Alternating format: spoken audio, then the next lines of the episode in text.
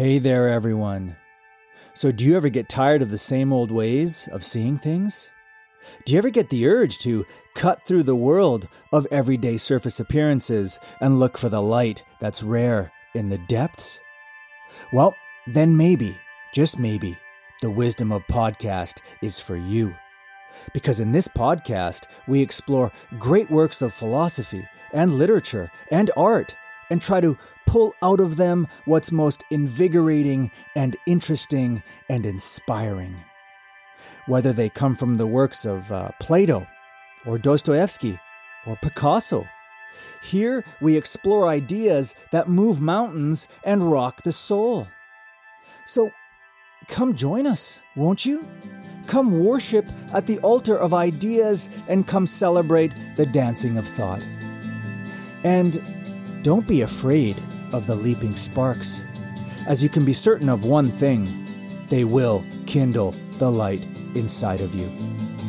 Welcome to the wisdom of. Coming up today, the top philosophy quotes of all time.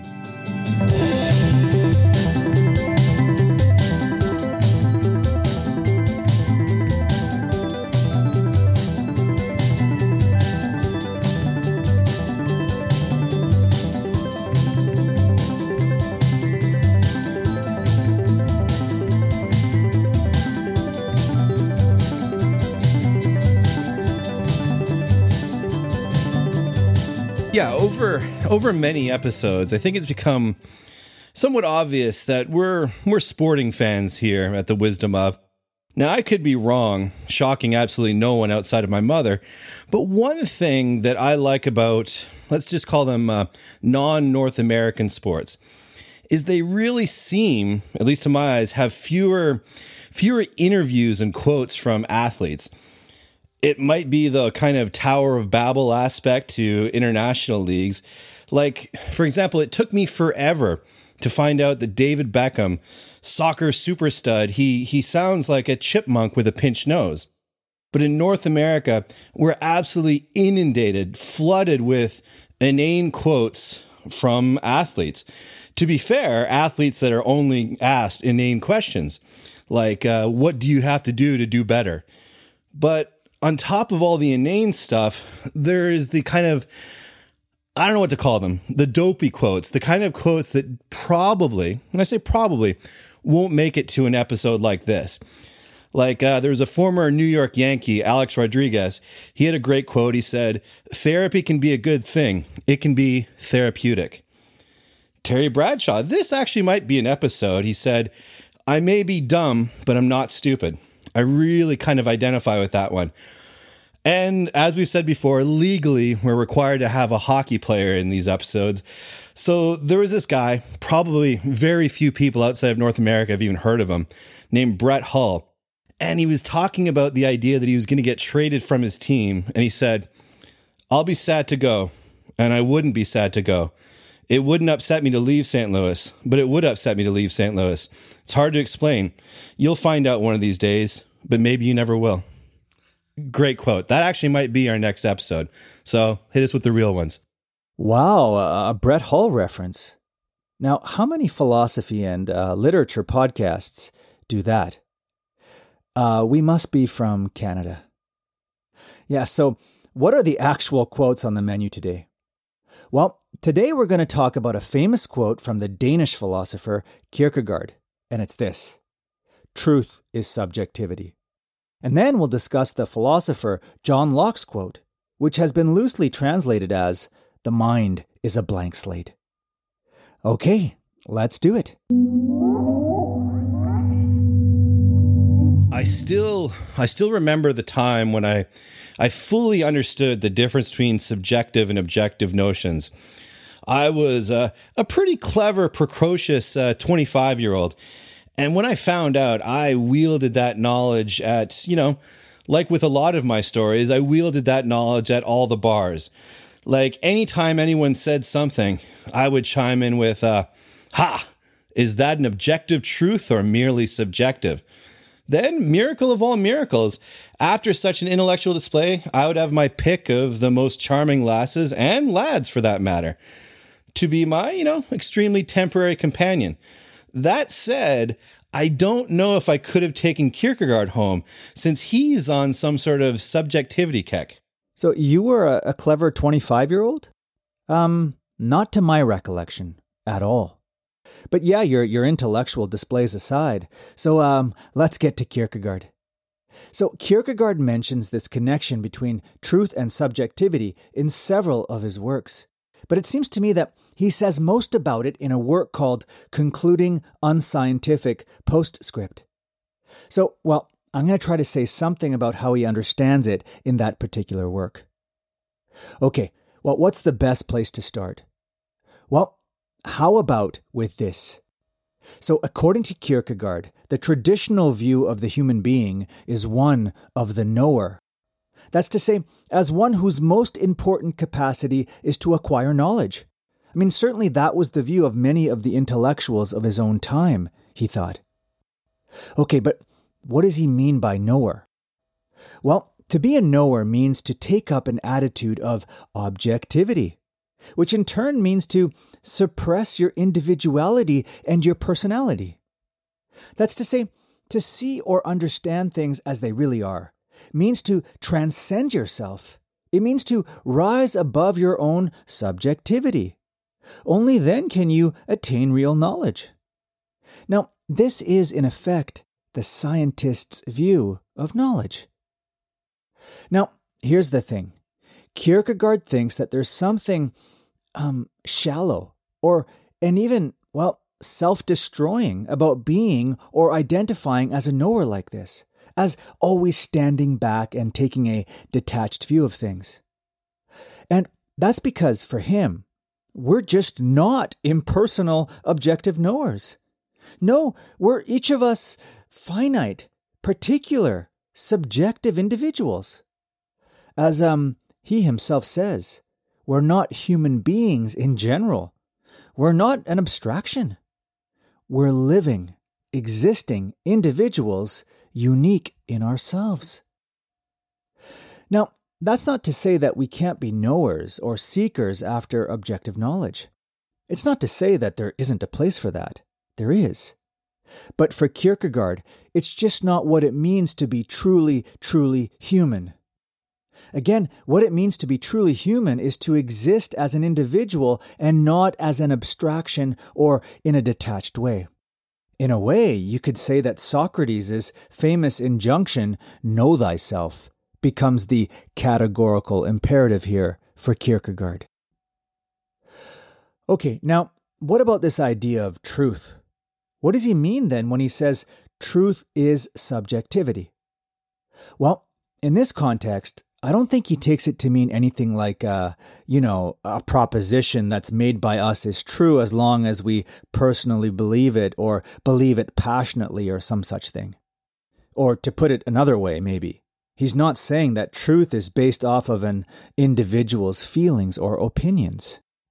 No, I think what he means by truth is this truth is being truly human.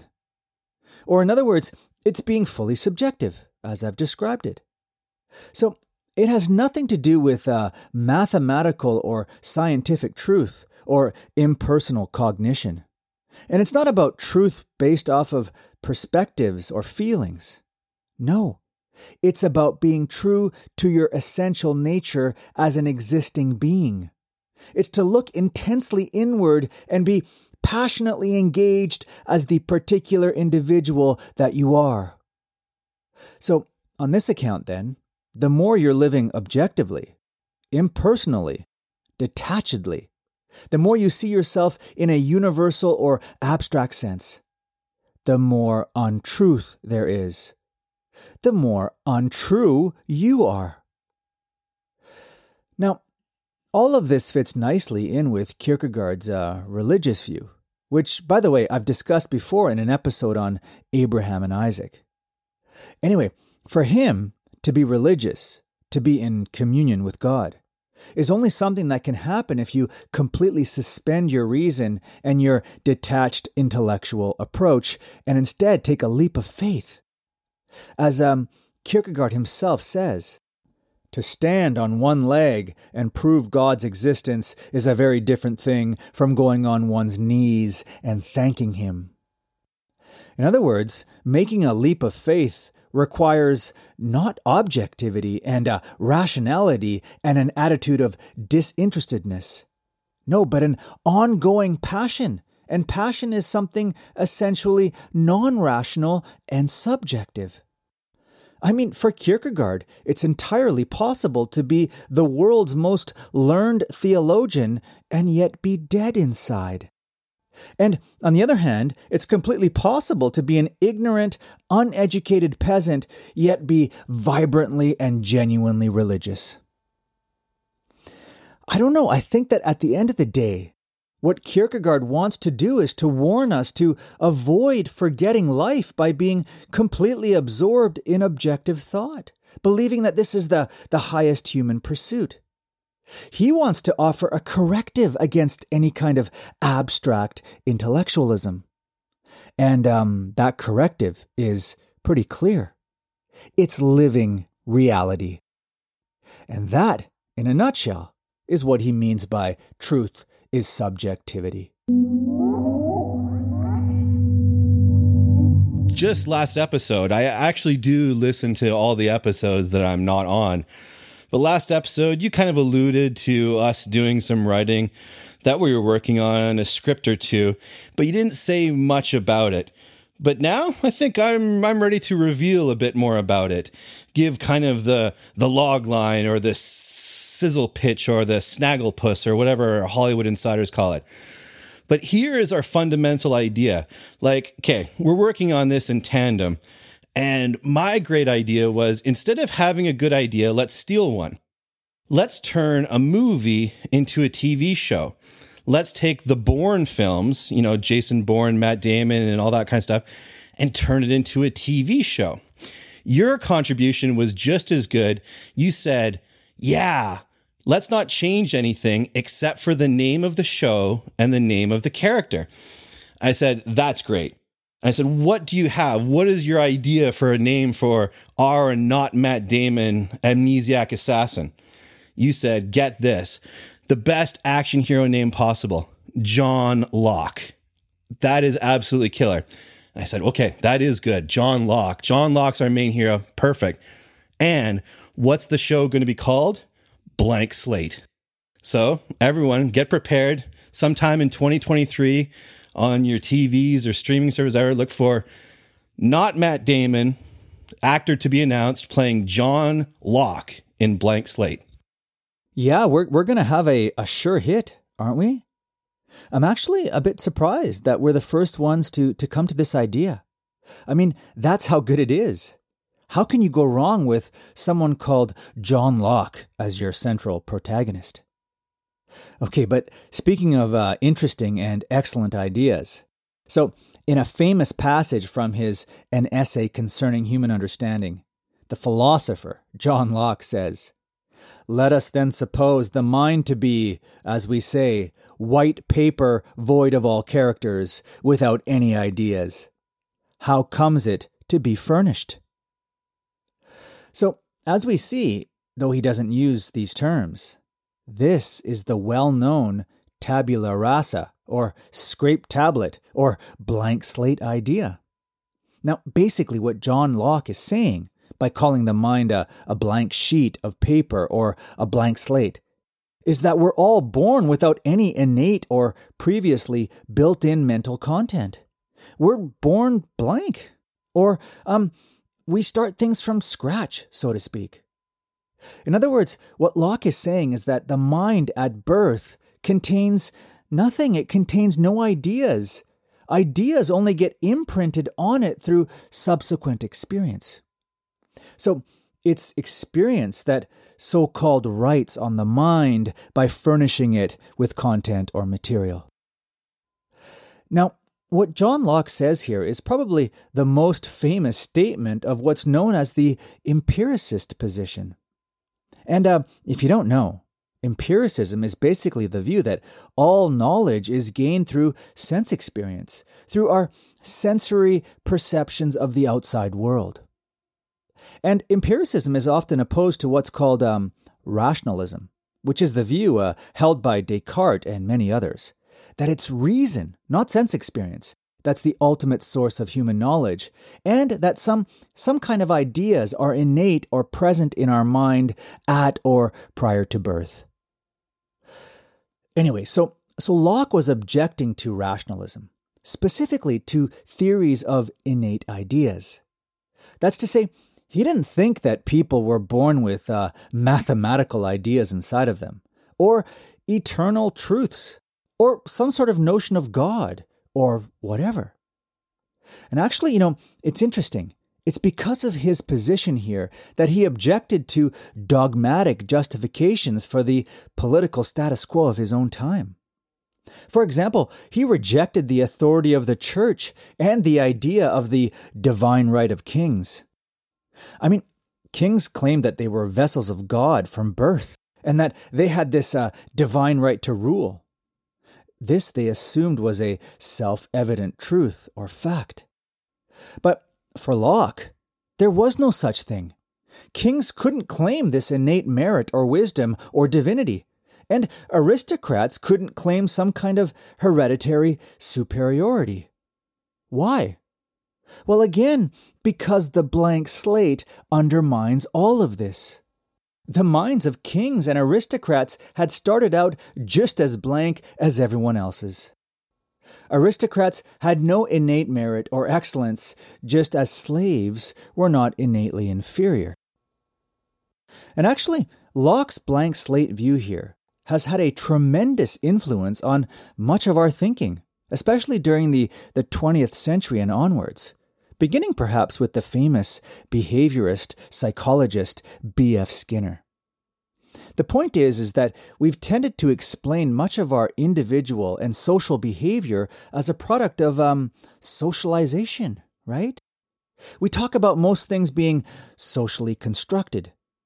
We say that if people are different, it's not because of some hereditary trait or their innate constitution, but rather it's because people had different life experiences and histories.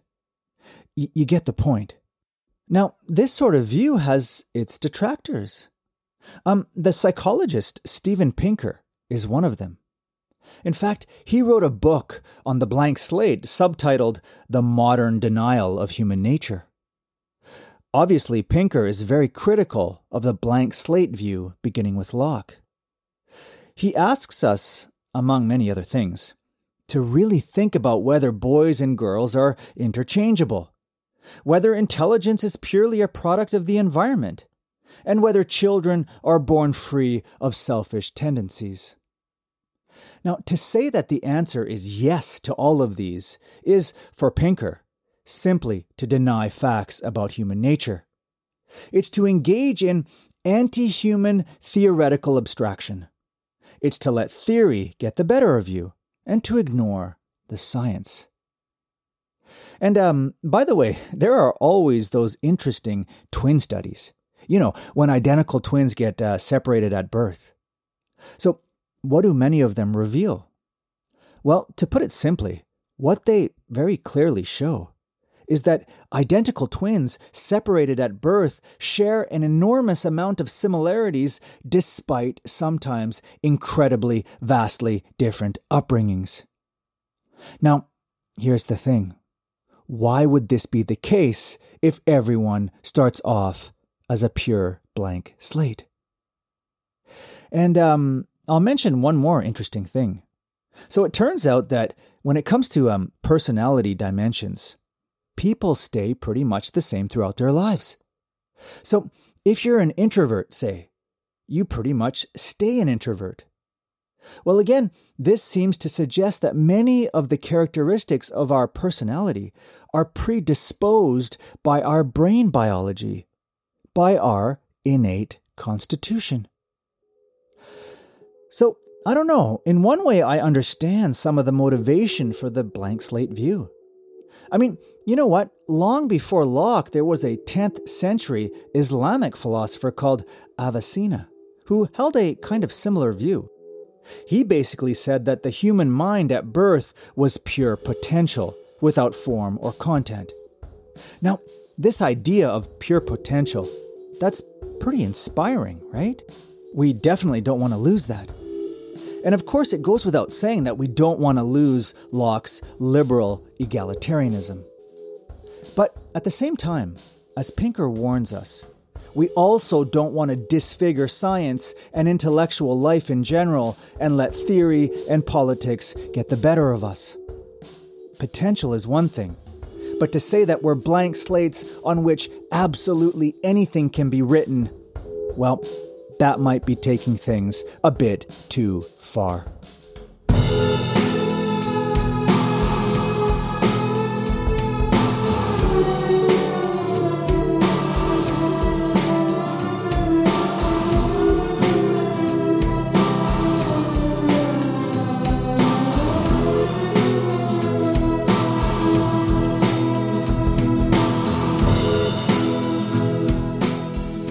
Been listening to The Wisdom of Podcast. If you want to know more about this topic or the podcast in general, visit wisdomofpod.com. And as usual, we love to read your questions and comments. Reach us at info at wisdomofpod.com or on Twitter at wisdom underscore pod. Our next episode Animal Farm.